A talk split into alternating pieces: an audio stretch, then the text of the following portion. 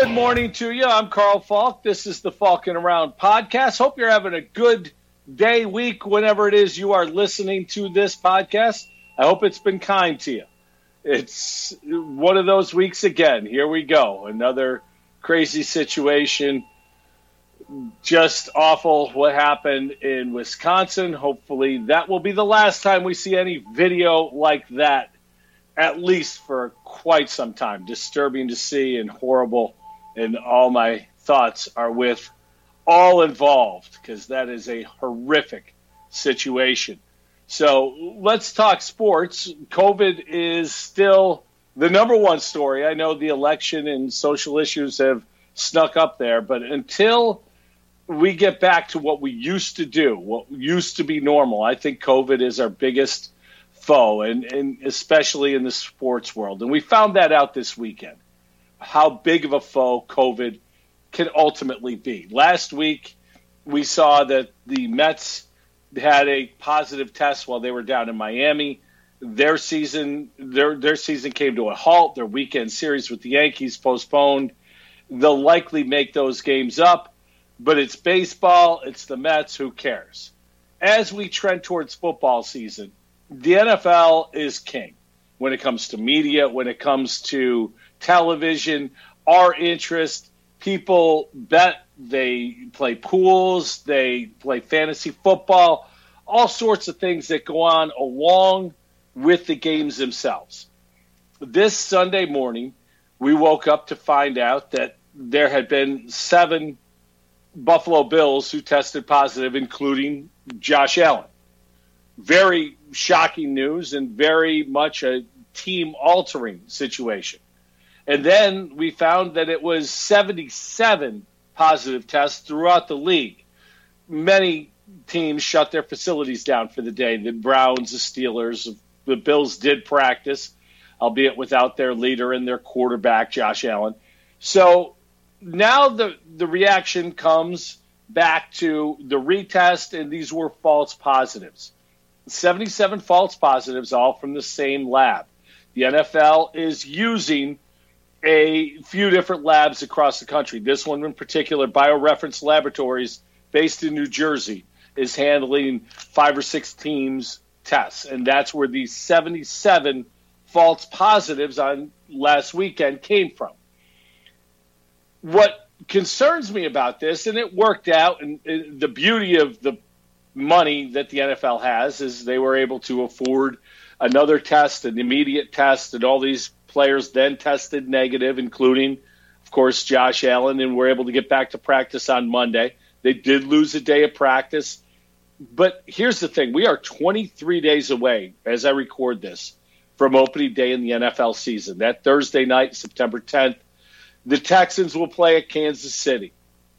And this season, like everything else in 2020, is going to be different than anything that's ever been before. Stop me when you heard this before, but this season will be different. And we found out just how different this past weekend. And here's where the NFL going forward, because of money, let's be honest, there's a reason they're going forward. There's a reason we're watching the NBA and NHL games in their bubble. There's a reason Major League Baseball is playing a 60-game bastardized version of their season. It's to get the television money that the owners need to continue to live their lifestyles. It's what it's all about. This isn't about, well, the fans need something to watch. Hey, we're fans. We do need something to watch. I want to watch football. I want this to go on. But if you for 1 minute think that the NFL will have an integrity of a season this year in 2020, you're full of shit. There is no chance that this season will have any integrity of this season, and we saw it Sunday. False positive. Sunday morning, game day, Saturday morning, travel day. You're going to have players, key players, Josh Allen of the Bills maybe, key players get a false positive and be held out from a game, miss travel, not be able to play because a laboratory made a mistake. This happens to all of us in everyday life. That's why there's a thing called a second opinion. Now, with COVID testing, a second test isn't always an option for the regular citizens. It is definitely going to be an option in the NFL. And that's where I think as we go forward, these second tests are going to be even more important, these immediate answer tests. Because if a guy like Patrick Mahomes wakes up September 10th, gets a test that morning, a false positive comes out, and he has to miss a game, that changes the Kansas City Chiefs' season. The Texans then maybe go into Kansas City, get a win they wouldn't have got, have a tiebreaker edge, and when it comes down to it, and especially with the potential of a shortened season, should things happen, should a cluster break out and a team has to step back for a week or two, this is going to change the season. And when the owners set this season up, if you go through the schedule, there are no extra bye weeks. There is no built-in lag time. The only extra week in the schedule is that there's 2 weeks in between the AFC and NFC championship games and the Super Bowl. There isn't a cushion. They did not do that. So because of that, this season needs to start and finish basically on time. I do think at some point there may be a week that the NFL says no games this Sunday or limited games to give teams another bye and then get rid of that extra week in between the Super Bowl and the championship games. But this is going to change a lot of things. And here's some other things that it's going to change. Now, the partners of the NFL, the television partners, say, for example, September 10th, opening night, NBC is going to telecast that. It's going to be Texans, Chiefs, Sean Watson against Patrick Mahomes. The Chiefs are going to get their rings. It's a huge television ratings opportunity. Should that game be canceled, postponed, moved in any way because of COVID, NBC's pissed off because now they have to put something else in that place that won't draw the ratings numbers that they're paying for with the NFL. The game could probably be played and maybe played on a Sunday afternoon. But again, that's not the ratings that NBC is going to want to get. So NBC gets upset. How about the fact that, I mentioned this earlier, integrity of season? There's not going to be one. You're going to have key guys miss key games. So a team who's healthiest, now we know injuries are part of the story in the NFL always, and the fact that guys get hurt, next man up, all that. Never before have we dealt with something like this where COVID could knock out a starting quarterback in the middle of a week and keep that starting quarterback out for a fair amount of time. This is something different. And if somebody does get sick, we're talking minimum of 2 weeks. So now, again, you miss Tom Brady down in Tampa for 2 or 3 weeks. You miss Mahomes in Kansas City for a couple weeks. Lamar Jackson already dealing with a groin injury. He gets COVID, misses a couple weeks. There is no integrity of the season. The team that manages COVID the best will be there at the end. It's not about scouting. It's not about players. It's about health. And to a degree, it always has been. But again, never like this. How about this? How about Las Vegas? How does Vegas set lines? You know, if a quarterback gets hurt, remember last year Mahomes dislocated his kneecap, missed the game. The next week, no line came up for Kansas City until the day of the game when they knew Mahomes was going to be out. That's because you can't set a line if you don't know who the quarterback is. How does Vegas deal with COVID? It's a huge part of it. And if you think that Vegas and the NFL aren't one and the same and don't have the same priorities and don't work together to an extent, ask yourself this. Why is there an injury report listed each week? Why? There is no purpose for that. If coaches had their druthers, they'd never tell you if a player's hurt, playing, not playing. Figure it out on Sunday when we line up.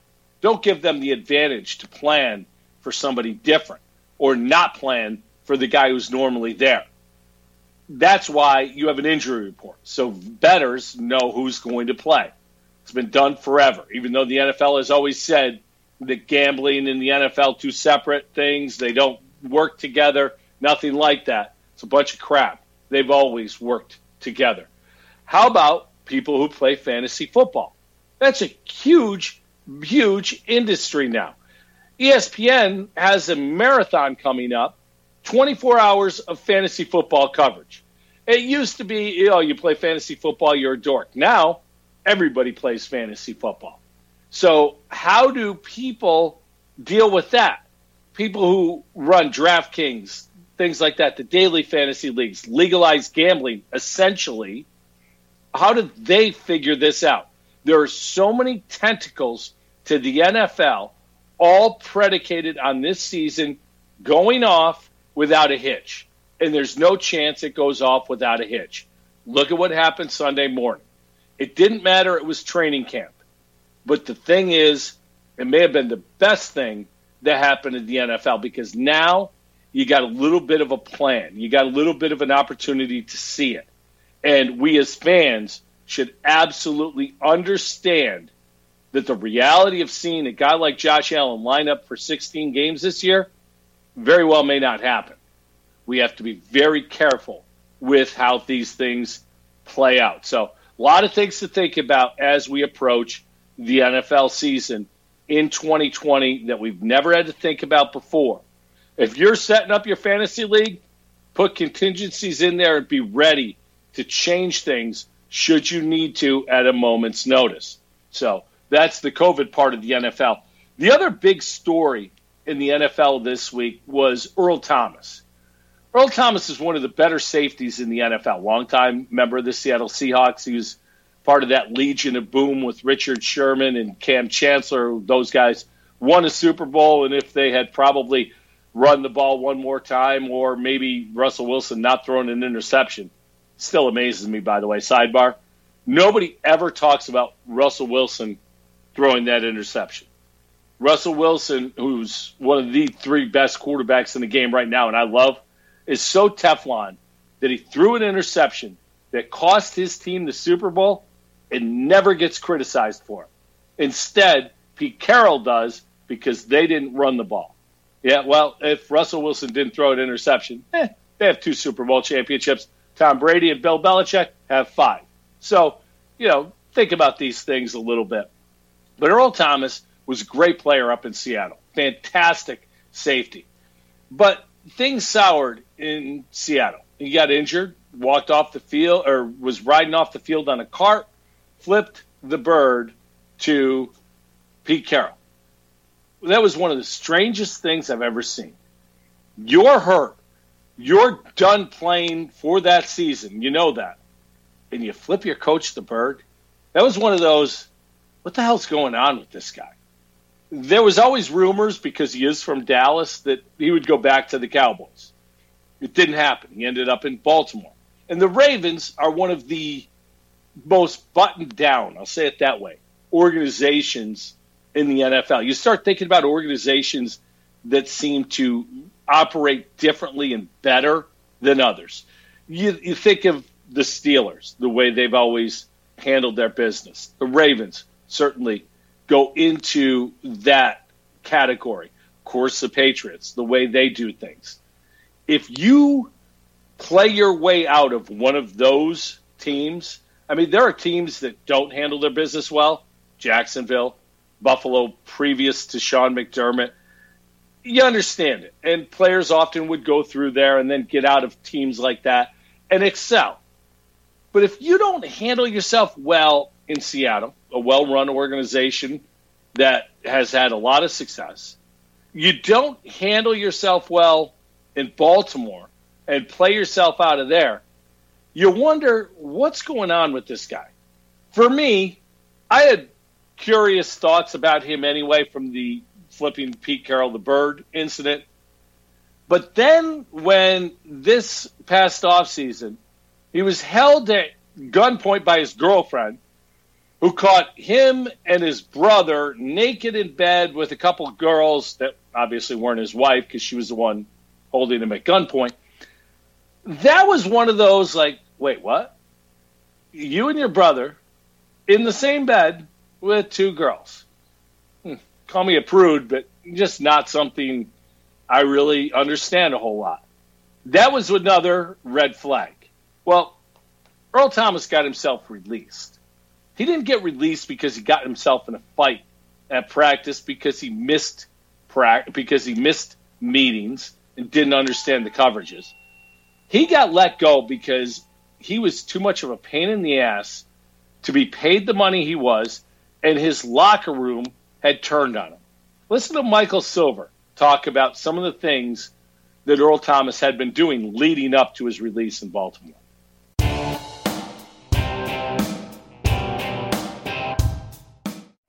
Well, Andrew, this goes back to the beginning of his tenure with the Ravens because it was bad last year, too. He was late. He missed meetings. They warned him after he got fined repeatedly, look, at some point this is going to be conduct detrimental, which would affect your contract. That was last year. And then things picked up right where they left off at this training camp, and not in a good way. A couple of days before the altercation with Chuck Clark, he had complained that he needed more time between practice and meetings, and then explained that he was late to meetings because he had to get his car washed that day, which is a creative interpretation of that. So, things were bad, and then he blew a red zone assignment in practice on Friday, and his teammate Chuck Clark reacted emphatically, throwing his helmet, was upset. Earl Thomas essentially said, hey, it's cool. And Chuck Clark said, no, it's not cool. You need to go to meetings and walk through and maybe you'll get it. So that's how the fight started. But you're right, Andrew, this was a long time brewing and, not a good situation from the start.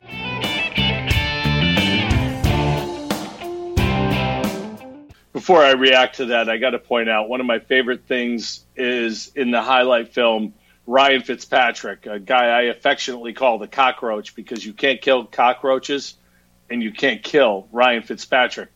But that guy throws interceptions to everybody. And it was great to see Fitz out there doing what Fitz does best, throwing himself a pick. Earl Thomas was late because he had to get his car washed. Think about that. Think about showing up at work. Hey, boss, what's up? How you doing? Yeah, good. Yeah, no, I know I'm late. I had to run it through the car wash. 5-day guarantee was up, and, if I didn't go this morning, I lose out. So, yeah, all good. Really? Your car needed to be washed, so you show up late for a job you're paid somewhere in the neighborhood of $10 million a year. Now, I don't make, I know this is shocking, $10 million a year. If I showed up late for my job, I'd get written up. It would not go over well.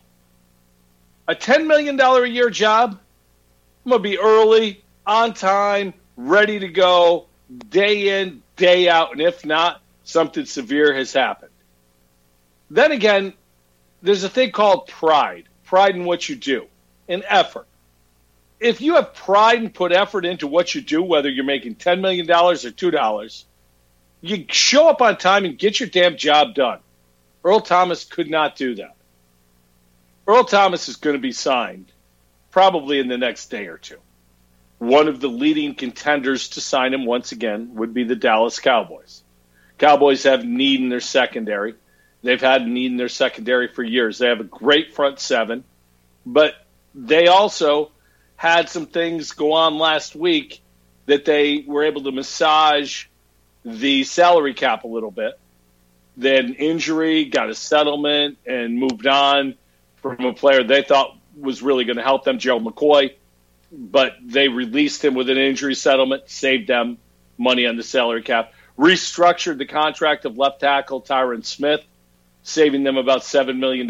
So freeing up money. Now, look, this all didn't happen till this weekend. Those two events happened last week.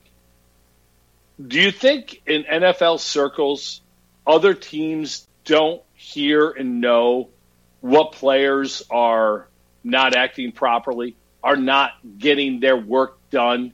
Do you think teams don't have sources that let them know, hey, there's a possibility that Earl Thomas may be available? You think they don't know these things? that fight in practice with his fellow safety was a straw that broke the camel's back. In no way was that his reason for getting released. It's crazy to think of, but it's a real thing. So Earl Thomas, just amazing, playing his way out of now a second very good place. And the Ravens, they don't need him.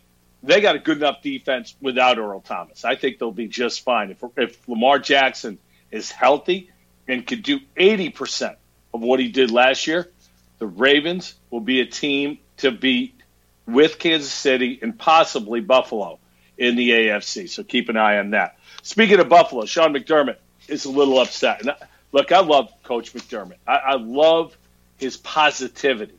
I love how he is a hard ass, a tough guy, but he never lets you see anything negative about the way he goes about it. But he did yesterday on an element that I don't necessarily agree with him. I understand his complaint. He's upset that some cities throughout the NFL will allow some fans.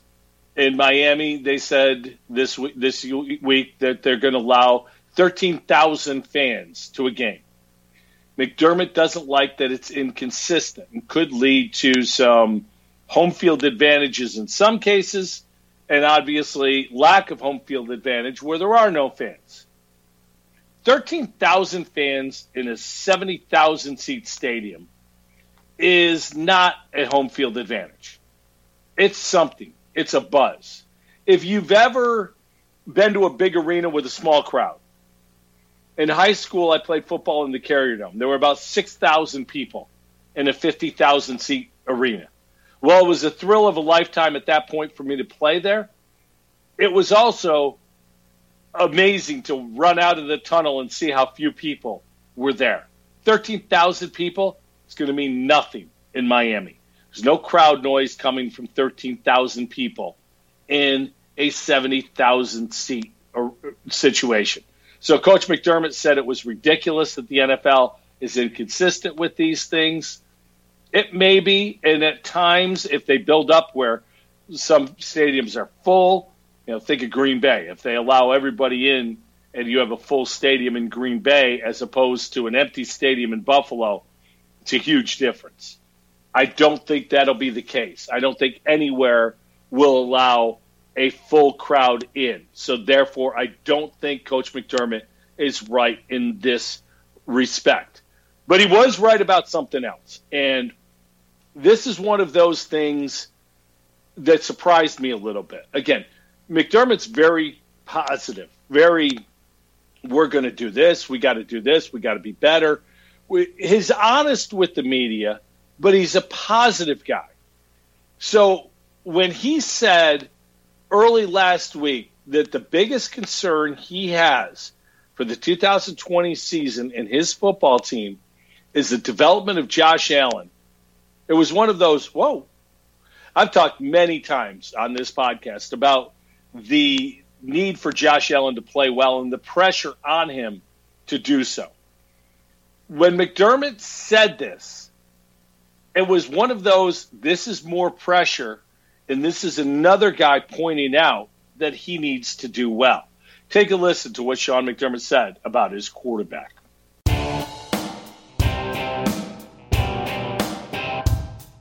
I think that's understandable, for a quarterback who most people know who Josh is. And, until you're able to silence that, it's going to continue to come up. And I think, at the end of the day, Josh wants to prove himself inside the building first. And I think he continues to do that and show his teammates who he is and what he's capable of. And I've been around some quarterbacks who started off very much like Josh has and have developed and played at a high level, and Donovan McNabb and Cam Newton. And so that takes time.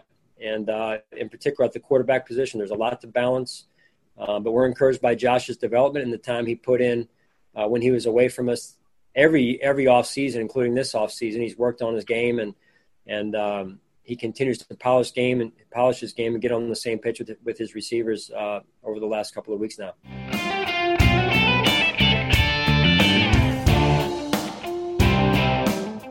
McDermott didn't say one thing that was even close to off base or incorrect or in any way inflammatory. It was just real and true.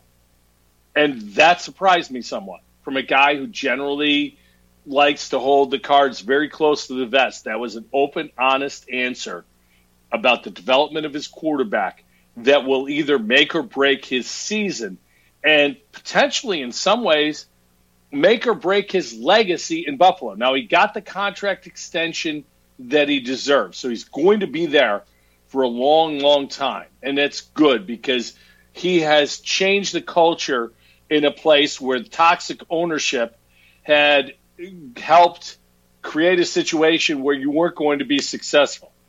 He and Brandon Bean have elevated that franchise in spite of the toxic culture brought on by ownership, and has put them in a position and on the precipice of being a very important franchise in this league.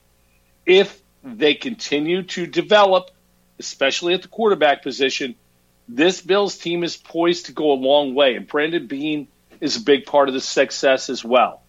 But everything is on Josh Allen, how he plays, how he develops, and how consistently he can put points on the board to allow that defense to go out and win football games is going to determine whether or not the Bills are a division champion, whether they're going to be a playoff game winner, or maybe even more than that. So a lot of stuff there with McDermott and this quarterback to keep an eye on going forward.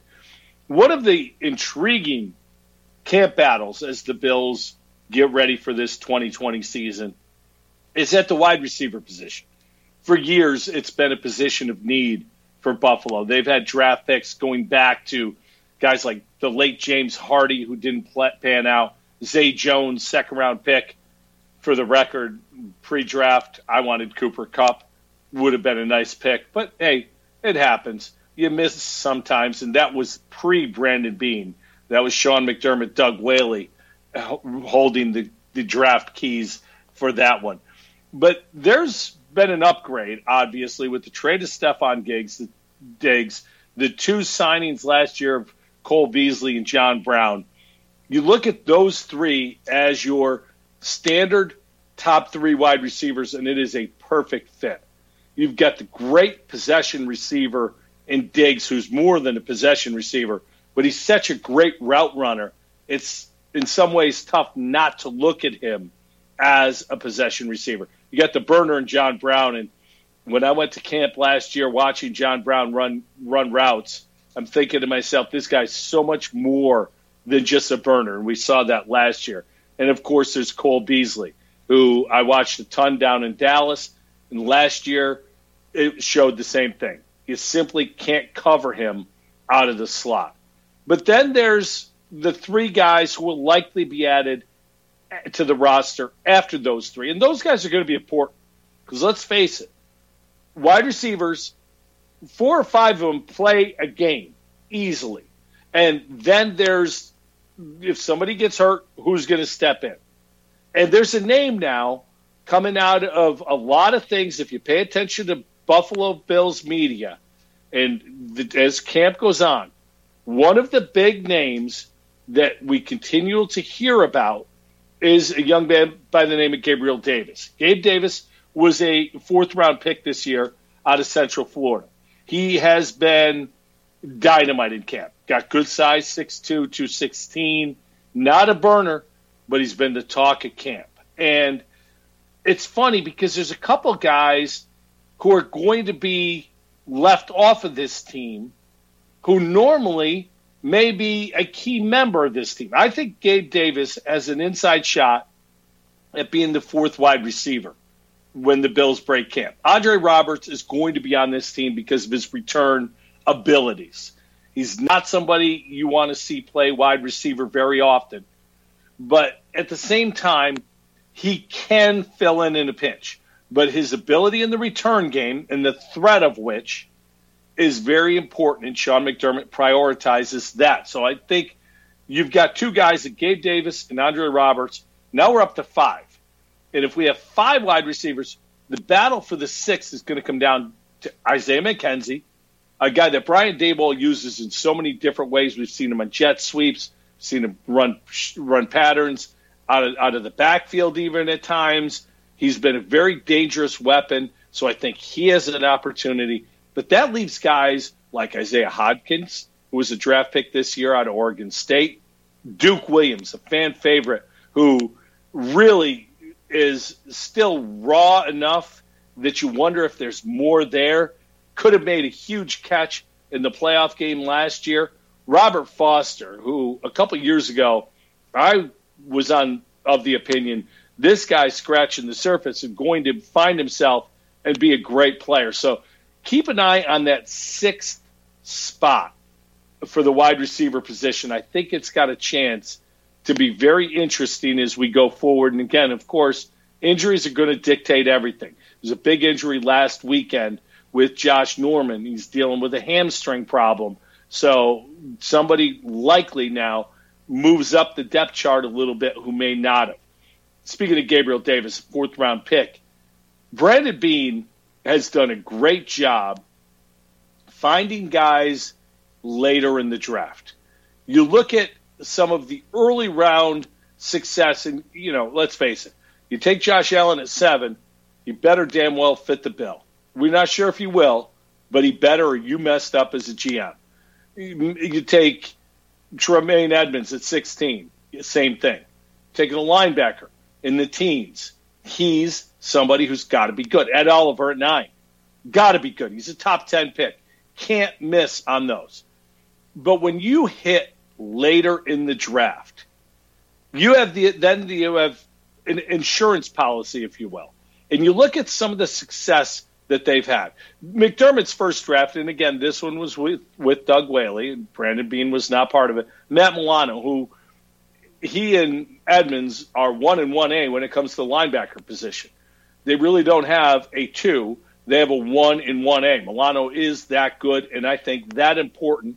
And they have to extend him, by the way. It's got to happen. The following year, 2018, some very key late-round picks. In the third round, Harrison Phillips. He's going to be huge this year. With Star Lotulelei opting out, I think Harrison Phillips is a very important member of this team coming back from the ACL injury. In round 4, Taron Johnson. Taron Johnson's played the slot well when healthy. He's undersized. He's had shoulder issues, but he's a playmaker. And Suran Neal is a depth player at the safety position, a round 5 player. 2019, 2 round 7 guys. Tommy Sweeney, who I think should be a tight end that makes the team. If he can get healthy and get himself out there, I think he can bring as much to this team as Tyler Croft can. Tight end, another position where there's great position battle going on. I think developmentally, he is somebody you keep on this team. Tyler Croft, you know what he is, you know what he isn't. It's time to move on from that salary. I don't think they will. McDermott loves his veterans, but Tommy Sweeney, I thought, was a situation last year where he was a player forced in early because of injury. It showed he could play a little bit. Daryl Johnson, defensive end. Now it's tough in camp with the additions that have been brought in on the defensive line. Daryl Johnson's a guy who will really need to stand out to make this team, but I still think as a 7th-round pick, he can be an important player down the line. And then in the 3rd round last year, Dawson Knox, we know what he can be. He's their number 1 tight end. Made some plays last year. It's got to be more consistent. But also Devin Singletary. And while everyone's so high on Zach Moss, let's not forget what Devin Singletary did as a 3rd-round rookie last year. And then this year, of course, you got Gabe Davis and Zach Moss. So Brandon Bean's ability to find guys later, rounds 3 through 5, you hope you find a guy. He has found guys. A couple other interesting camp battles. And fullback position, Patrick DiMarco is a Sean McDermott favorite. Loves Patrick DiMarco. I've never understood the love. DiMarco might be the best guy of all time. Great locker room guy. His presence on the team the last couple of years, it didn't show much. It wasn't something that was paid off, in my opinion. He's a solid fullback. But Reggie Gilliam, an undrafted kid out of Toledo, has been really good so far in camp, could push DiMarco, but I doubt that'll happen. I mentioned the tight end position with Sweeney. Not only is Sweeney there, Tyler Croft, who hasn't produced much, Jason Kroom, Lee Smith, only two of those guys are going to make that team. I personally am a fan of Tommy Sweeney and think long-term he could be a good second NFL tight end. And then there's the defensive end position.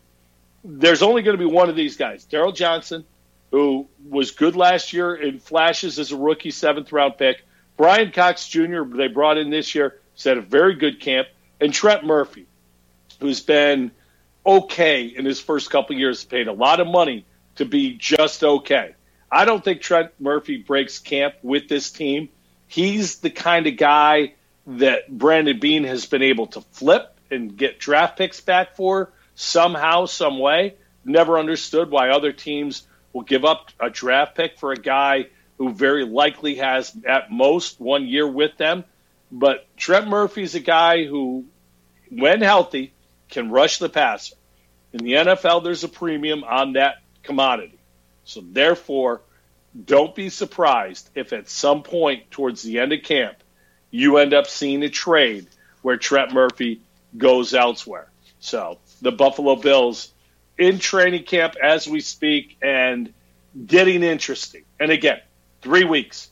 3 weeks from Thursday, we'll have NFL football. Hopefully. We'll see. Well, I say hopefully about the NFL. One thing that's not hopefully, it's a certain thing, is Instacart. Instacart, you've heard about it. You don't maybe know what it is, but it is a service so that you can save your time, and your time is valuable. Groceries can be delivered in as fast as 1 hour. And you, if you're smart and click the show notes at the end of this podcast, you'll be able to get your first delivery of over $35 for free on Instacart. Yeah, we're giving you an opportunity to try Instacart to get your groceries. You don't have to leave the house. You don't have to deal with the crowds. You don't have to do anything. And you can get your groceries in as fast as 1 hour through Instacart. Check the show notes. Click on the link, and we'll hook you up. It's a pretty good deal for just basically doing nothing. And your time is money. So use Instacart. They're friends of ours. You should make them a friend of yours as well. Major League Baseball. Oh, as the Mets turn, we got to start there. They, of course, had COVID. You hit them up. The crazy thing, and I don't like defending the team that I root for because it seems as though I'm a homer, and I'm certainly not that at all. The Mets, I've read a lot about what they've done as this season approached to deal with COVID and how to handle things. And they have gone so far above and beyond to make sure that they weren't going to be a team that was careless and reckless and had players doing things on the outside. They, early on, had the players take notes of everyone you came in contact with over a day or two period. And when they all got back together, they said, okay, tomorrow you cut that list in half. I want you only to come in contact with half as many. They did that. They did things to get the players to buy in to what they had to do. And yet they still had a player and a staffer test positive for COVID. Games canceled. They now are up against it as far as the schedule. They've got 9 games in the next 6 days. Of course, they've had injuries to their rotation with Michael Wacha going on the DL, rookie David Peterson on the DL as well. So they've had problems already. They're going to play 34 games in the last 34 days of the season. That is an impossible situation for them to come out of and to be a team as we look forward to the end of the season and thinking of possibly being a playoff team. Again, integrity of season does not matter. It's about finishing the season, getting to the playoffs, letting ownership get their money from the television networks, and then all is well, even though we as fans get screwed and watch a bastardized version of this season. One guy I hope we're watching in the playoffs is Fernando Tatis Jr. of the San Diego Padres. There was a big uproar last week because with a 7-run lead, he swung 3-0. It's an unwritten rule of baseball. You can't do that, young man. Hit a grand slam. You know what? Screw that. Have fun. If you're going to throw it down the middle, I'm going to drill it. And Fernando Tatis Jr. did that. This kid is one of those young players now that we're seeing in baseball that come at it differently and have a flair and have an excitement about them. And guess what? It's fun to watch. What's wrong with seeing a guy have fun playing a game? What's wrong with that? How is that a bad thing? The robotic baseball player is something that has caused baseball ratings to decline year after year after year. Young, exciting, athletic players, gee, go figure. It's fun to watch. Fernando Tatis Jr. and the San Diego Padres are one of those teams that I think in this shortened season we're going to pay more attention to because of how they play and their ability to succeed because of their young talent. And they've got a great mix. A couple of years ago, they signed Eric Hosmer from Kansas City, gave him a big contract, and everyone kind of went, San Diego spending money? Then last year, they signed Manny Machado to a big deal, and again, it was the Padres.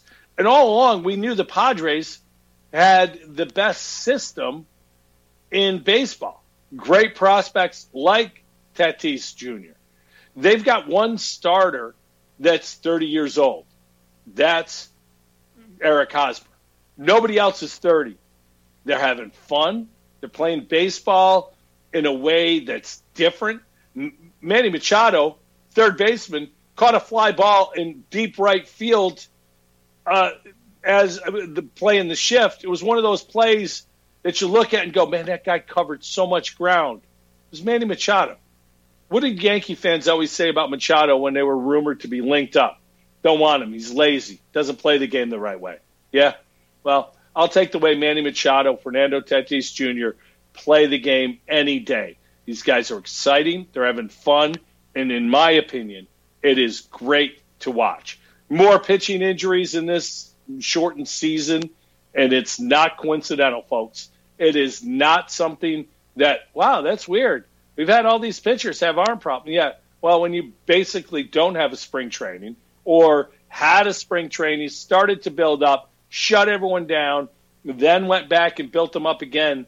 It's unprecedented, and it's unfortunate, the injuries. This time, World Series MVP Steven Strasburg, out for the season, needs carpal tunnel surgery. James Paxton had an MRI last week, forearm situation, the reason you have an MRI, because whenever there's forearm tightness, it's linked to the ulnar collateral ligament. If you don't know what that means potentially Tommy John surgery.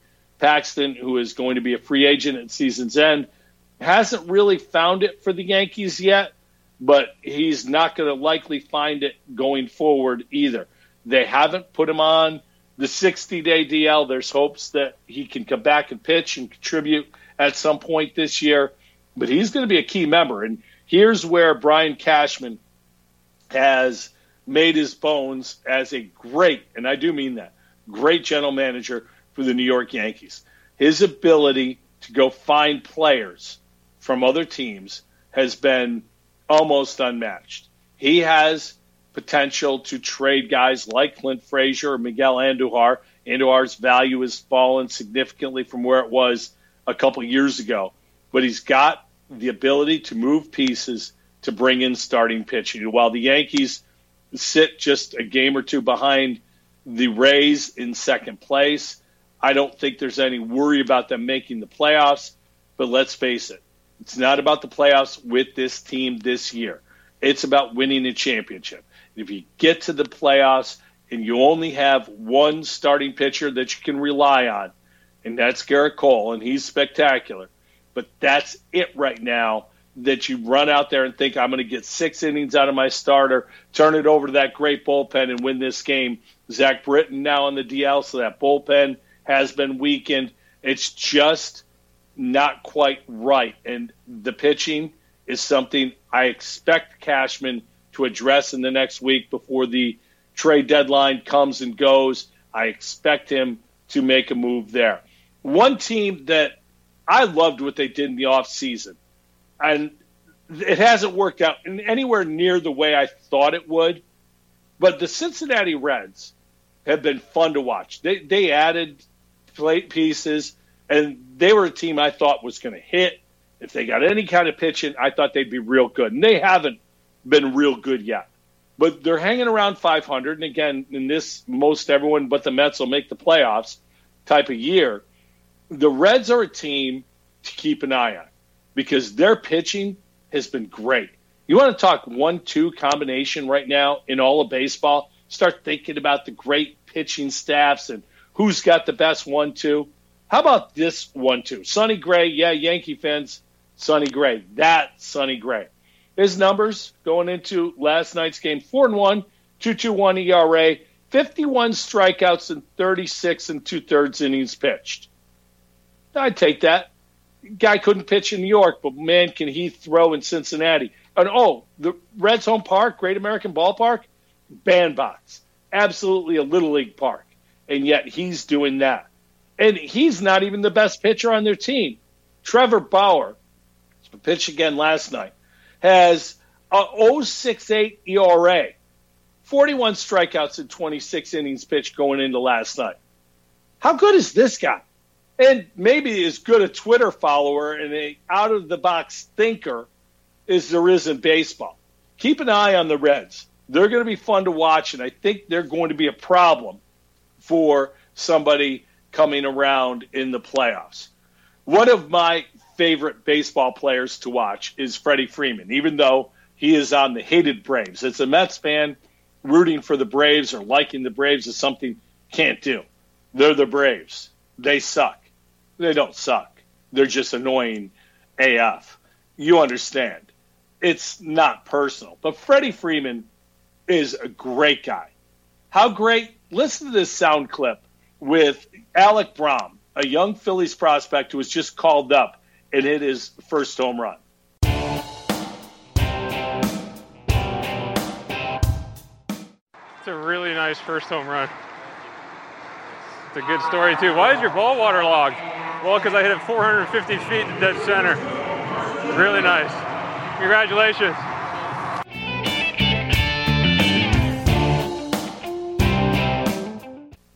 I love that. I really, really love that. Freddie Freeman is a national treasure. He's not only a great player, he's a great ambassador for the game. He's one of those guys, if he's ever mic'd up and you hear him, he just gets it. He's having fun playing a ball game, and he's a good dude. And, you know, here's this rookie who hits an absolute bomb. You can only imagine what's going through that young man's head, knowing he hit his first home run, knowing he's up here to stay, and the kid's a stud prospect as well. But to have Freddie Freeman making jokes about that is pretty cool. Props to you, Freddie Freeman. Now, quit kicking the Mets' ass, will you please? I'm being nice. I'm asking nicely. Least you could do is just suck against the Mets once in a while. That's all. If you play basketball and if you played at a high level, there is always a racial component. Let's face it. The NBA is a predominantly African-American league. You look at Division I college basketball, there are predominantly African-American players playing. And within the circle of players, there is always an awareness of who's a black guy, who's a white guy. It's not racial, but it's racially separate. That white boy can play. Hear that all the time. That white dude can play. That white boy's got hops. Montrezl Harrell called Luka Doncic a bitch-ass white boy. And people freaked out. Freaked out. You can't say that. What if it was the other way? It wasn't the other way, first and foremost. And it's different. It's absolutely part of the inside the game discussion points. Luka Doncic is a white boy. He's not a bitch-ass white boy, but he's a white boy. And he's the best young player in the NBA. And I want you to see some of the things that Luka Doncic did so far in this series against the Clippers.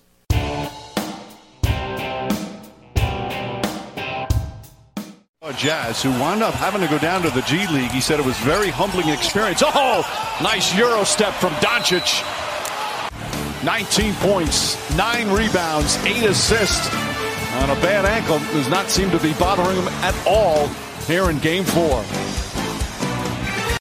Back to Doncic. Doncic pulls up, three-pointer. Bang! Bang! It's good! Doncic wins the game at the buzzer!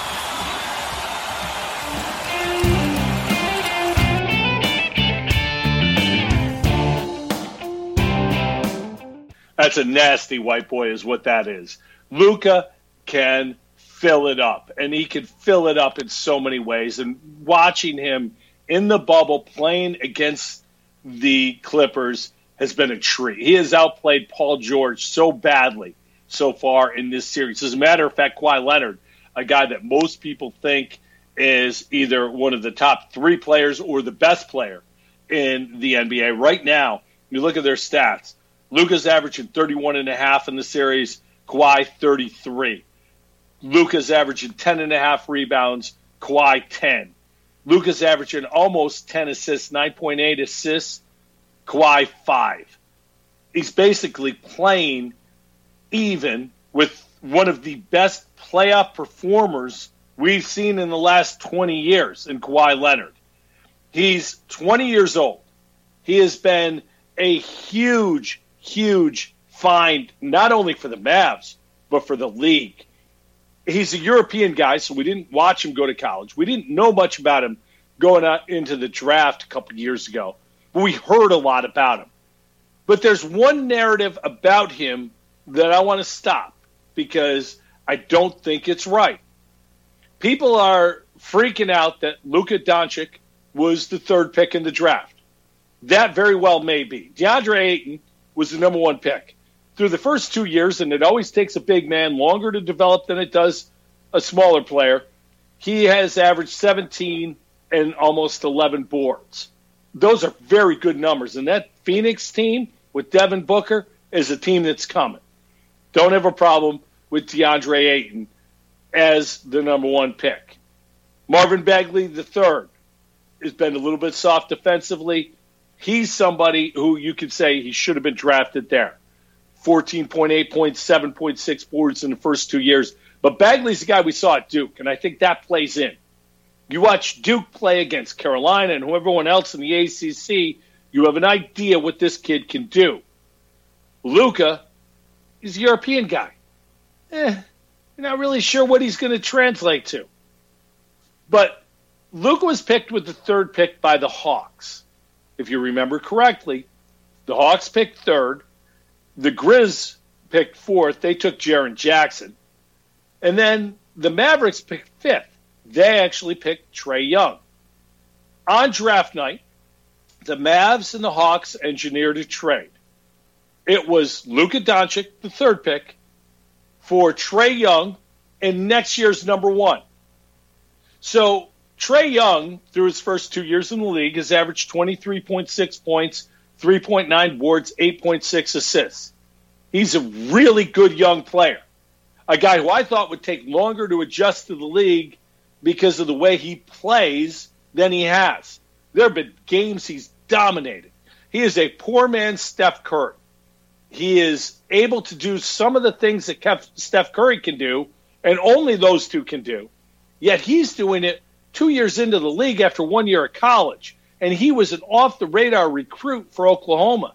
He wasn't a top 100 kid, and he played his way into the 5th pick of the draft and then has played his way into an all-star level player in his first 2 years. Luka, in his first 2 years, has averaged more points, 24.7 to 23.6. More rebounds, obviously. He's much bigger and a much better rebounder, 8.5 to 3.9. Less assists, but 7.3 to the 8.6 that Trae Young has averaged. But remember, I said there was next year's number one pick. That's Cam Reddish. Cam Reddish, there's a rookie this year, averaged 10.5 points, 3.7 boards, and 1.5 assists. Cam Reddish is a good young player. I don't know how good he's going to be, but for everyone freaking out that the Hawks made a terrible mistake trading out, I get it that Luka is going to be the best player in the league in a couple years, but it's my opinion that Trae Young is going to be a perennial all-star. You add that to a very good player in Cam Reddish. Should they have held on to Luka? Probably. But I don't think it's as far-fetched and as disproportionate as people are making it seem. It's much different when you throw Cam Reddish into that argument. And again, I think that Trae Young's somebody you can argue for.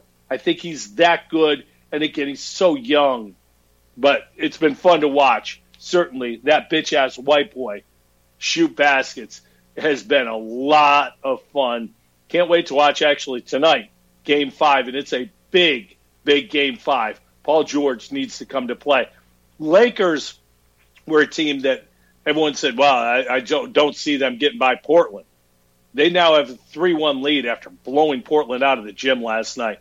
Anthony Davis is playing very good basketball. And in his 17th year, what LeBron James is doing is really remarkable. The way this guy, there's a lot of LeBron hate. I think someday when it's all said and done, people are going to look back and be like, why did we hate that guy so much? Because he wasn't Michael Jordan? Is that the only reason people hate him? It's strange to me, the hate for LeBron. I've grown to appreciate how great he is. And he continues to dominate basketball games in his 17th year. The East is basically sewn up. The Sixers are going to retool. They fired Brett Brown yesterday. The NBA in the bubble is working. It's going to be fun to watch going forward as we move into the next round of these playoffs. Starting to get interesting already, but I think this has a chance to be very, very good. Strange without fans, still weird. And one other thing, guys are shooting from deep, and I mean deep. Dame Lillard from the logo, LeBron from the logo. The court's got to be smaller, right? They're not full-size NBA courts, right? Am I right on that? Because when you cross half court in an NBA gym or arena, it's a huge shot to get it there. And these guys are pulling up from just across half court. It's like when you play in the church league, in the three-point line and the circle for the jump ball and the center court touch. It's like they're playing in that gym. There's no way this is the right-sized gym. Is it? Take a look at that next time. Couple quick hits before we get out of here. Golf, the FedEx Tour going on. This past weekend, Dustin Johnson was 30 under par. 30 under par in 4 rounds, won by 11 shots. His 22nd win. Dustin Johnson's going to be a Hall of Famer, by the way. And all we hear about is what he doesn't do. Maybe it's time to appreciate that when everybody's on playing their best, Tiger used to call it his A game, nobody beats Dustin Johnson. Nobody's A game is better than Dustin Johnson's A game. He's that talented. 30 under. Think about this. Have you had 30 birdies in your life? 30. Start counting how many birdies you've had. How many birdies have you had this year? 30 under par in 4 rounds. Not bad. Important announcement yesterday by our governor that high school sports can begin. Well, sort of. Mid-September, I should say late September, we could start having some high school sports play. They can play games. They can play against other schools. So here we are at the end of August. Practice can go on, and then those games can play. It's interesting that it's the end of September where they're allowing this date to happen, because then it gets you through the first couple weeks of school to see if there's going to be any sort of spread for those kids that are going back in school, see if the virus is going to be handled, if it's going to spread, how it's going to happen. That's interesting to see what the timing is. But I didn't understand this. Most sports can go back and play, but not football. Football can practice. Wait, what? Why are you allowing only kids to practice and then not play games? What is safer about practice than about playing games?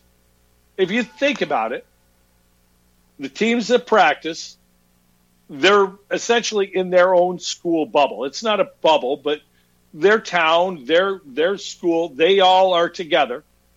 If there's a COVID outbreak, that team is going to step away. It's going to have to. If they're healthy, they're going to continue to play. You're not adding anything more by bringing two teams together that are healthy.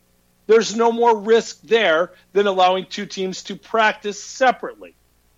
If there's a positive case in either team that's practicing, that team is shut down. It has to be. Bringing them together only means that you're potentially shutting down two teams instead of one. I don't understand the logic here. And granted, I'm biased. I love football. I help cover football for Spectrum TV. I help announce their broadcasts. So I want high school football, but I don't understand this ruling. Then again, our governor has done a lot of things I don't understand since the beginning of this pandemic.